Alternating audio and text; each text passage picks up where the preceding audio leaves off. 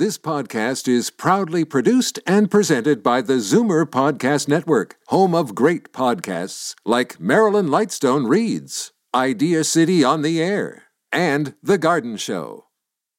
You're listening to an exclusive podcast of Fight Back on Zoomer Radio, heard weekdays from noon to one. You're listening to an exclusive podcast of Fight Back on Zoomer Radio, heard weekdays from noon to one. Fight Back with Libby Znaimer on Zoomer Radio. Welcome back. It's a passenger's worst nightmare. ISIS supporters working at the most sensitive spots in the airport. Now, I have to admit, I've often wondered how good are the clearances for the people who check our bags and do all of those things to make sure that we're safe when we fly. Well, now, according to a report that aired an investigative report on the Quebec based French language station TVA. Several employees at the airport were stripped of their security clearances due to radicalization and support for the Islamic State. The investigation found that one employee with airport security clearance reportedly shared Islamic State propaganda videos, including videos of torture and murder. Another one suggested that the November 2015 massacre in Paris should be replicated. And uh, one of the radicalized employees reportedly had direct access to runways and aircrafts, and incredibly, apparently is still there. He's just been moved to a different spot perhaps a little further away from runways and aircrafts. Uh, the company that operates the Montreal airport has not responded to this, but right now let's go to David Harris, the director of the International Intelligence Program at Insignis Strategic Research. Hello, David. Welcome. Thanks for joining us. Thanks, Libby. What do you make of this? Well, it's obviously a very complicated, fraught situation on a number of levels, and uh, all the more loaded, I guess, with the fact that it emerges uh, roughly a year after the terrible airport bombing in Belgium. Um, it, really has uh, any number of things that I think a number of people have been concerned about for many years. The uh, Canadian Parliamentary Senate Committee years ago had been warning about the access that certain individuals might be able to find who might be terror or terror oriented uh, to aircraft. So the area of baggage was always considered a, a main weakness and risk, and of course now we have some elaborations on that kind of theme. Um, in 2007, 10 years ago, interestingly enough, there was the JFK uh, bomb plot. And this was an episode that suggested, in the context of the big New York airport, what the art of the possible might be when people were convicted on the basis of uh, plotting to uh, blow up uh, aircraft fuel systems, some of which were connected to pipelines that went underneath parts of the city of New York and environs. So you know, when you look at that, you can see some of the potential. And it also gets you into these challenging issues of trying to distinguish what may be undesirable but perfectly legal expressions of uh, our Charter Section 2 right of free expression on the one hand, and terrorism, of course, grossly illegal on the other. Um, you've got, therefore, human rights issues. We probably haven't heard from all of the lawyers yet on this kind of issue. Maybe that explains in part why somebody may still be hanging on uh, with employment in that context who uh, might not otherwise be considered uh, the most desirable of individuals. Is is it a problem that the screening isn't proper? Is there a problem perhaps with political correctness? Oh, there may well be. Um, I don't know the details, uh, of course, of some of this material. It's been withheld. It was the result of some fairly sensitive investigation in the first place. But one thing that the broadcaster TVA appears to have related is the possibility that one or more individuals uh, only arrived in Canada a few uh, months before getting a relatively sensitive job at the airport. Um, that then immediately raises some questions about our capacity to screen in meaningful ways, not just in nominal rubber stamping kinds of ways, but in meaningful ways uh, for extremist, radical, or even terroristic uh, activity in the days when someone was well beyond our own jurisdiction. And depending on the country you might be talking about abroad, you could be uh, dealing with all kinds of risk factors. I mean, if you just think to take a popular example of uh, a country like Syria or Iraq, I mean, what do you do as a domestic security authority trying to look at someone who's come from that kind of area. You can't phone up the local chief of police and say, is there a radicalism problem with this individual? Or does the individual have a criminal record bearing on terrorism?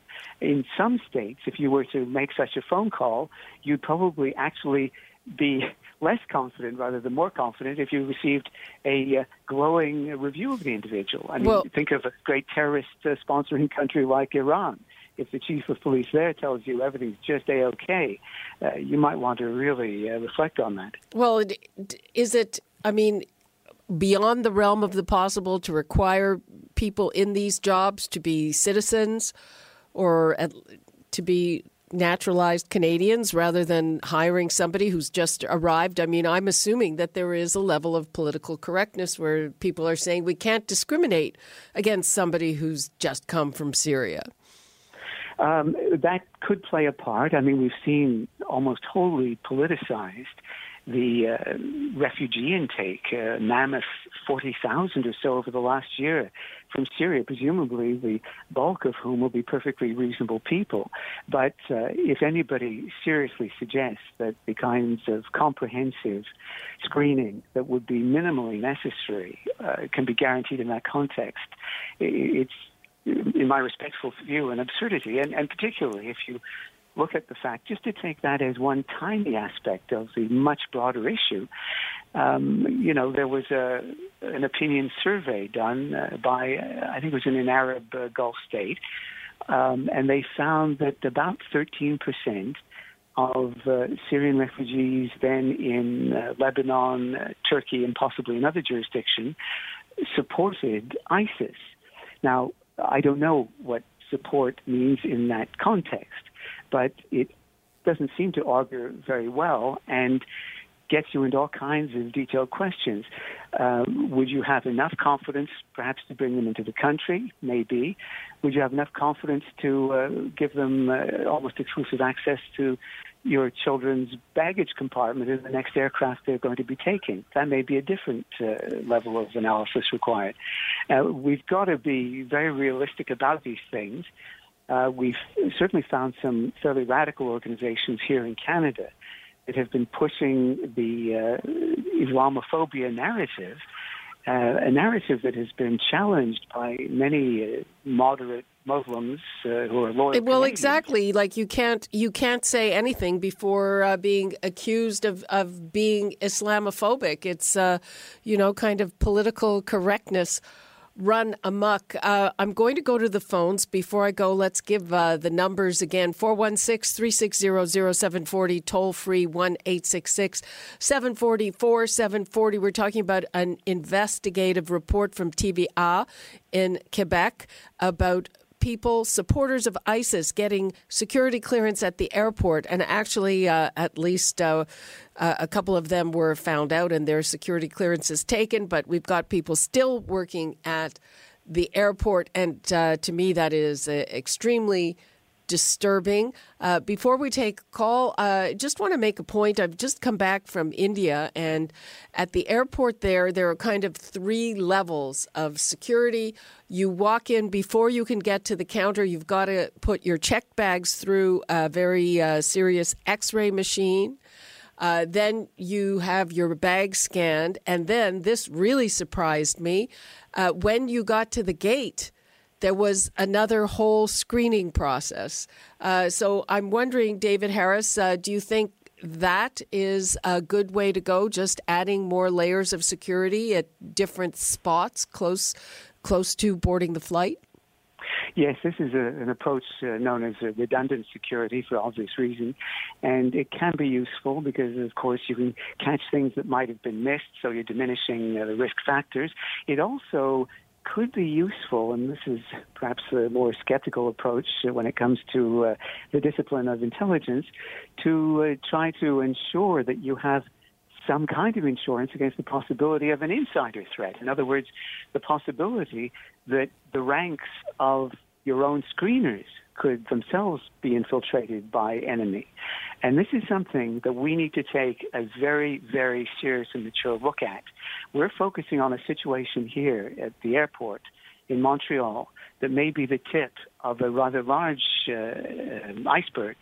Uh, we've had any number of complaints for years from concerned Muslims who have been worried that police forces themselves may have been compromised by uh, recruiting that may have included here and there, not often, but here and there, people of possible radical Islamist uh, inclination.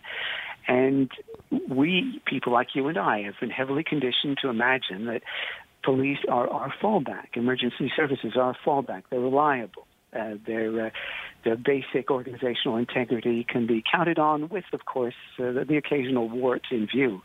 But when you have the sorts of dramatic demographic shifts that we've seen with many people coming in from countries that are frankly problematic to our public safety and national security, then eventually all our organizations will tend to reflect the uh, makeup of our population. And if that includes people who ideologically are problematic, they will be in those uh, forces as well. Okay. Uh, re- sorry. Uh, uh, let's just uh, take a call from Simone in Parkdale. Hi, Simone. Hi there. This has been a long-standing problem with the airport. I remember uh, years ago when there was controversy about uh, members of biker gangs there that they were hiring, and um, uh, you, know, you know, we all know what they were involved in, drugs and so on and so forth. And uh, so this was a um, you know place where they could uh, you know do a lot of uh, uh, smuggling and things like that. And now they've got this. We've been we're a very lax country because multicultural. We become become so sensitive about everything. Uh, you know, you wouldn't do this in Israel, that's for sure. And that I think they should have experts from Israel come in, come in and tell them how to do things because obviously they don't know what they're doing. They're endangering uh, uh, passengers and they don't seem to know any better. Oh, exactly. And you know, I just remembered a fourth level of security on the flight, uh-huh. and it was a bit of a it was a bit of a problem because it didn't have Wi-Fi, and the boarding passes were on Wi-Fi, so they did not let us into the terminal mm-hmm. without a boarding pass, and um, because we couldn't get them up on our devices, there was one door one uh, door into the terminal where there was a passenger list, and we had to go with all our stuff to that particular door, and they had to check us with our passports on the passenger list, and otherwise you weren't getting into that terminal. So uh, again, it. that was four levels of security before we got onto a flight from Delhi, and uh, I had no issue with that. I that's thought, it. wow, that's that's great. Yeah, they've had they've had uh, uh, bombings in India too, so that's yeah. why they're extra careful. Now, I remember years and years ago in the 60 Minutes, uh, Israeli airplanes landing in the American airports. They had their own cleaners. Even they wouldn't let anybody on the on the plane except their own cleaners who cleaned the plane, and uh, it showed the contrast with the American uh, airlines. You know, anybody could practically go into the planes, and they could even put a bomb in there. But that was uh, that's how careful they were. So uh, I say, you know, hire somebody from Israel if you don't know what you're doing.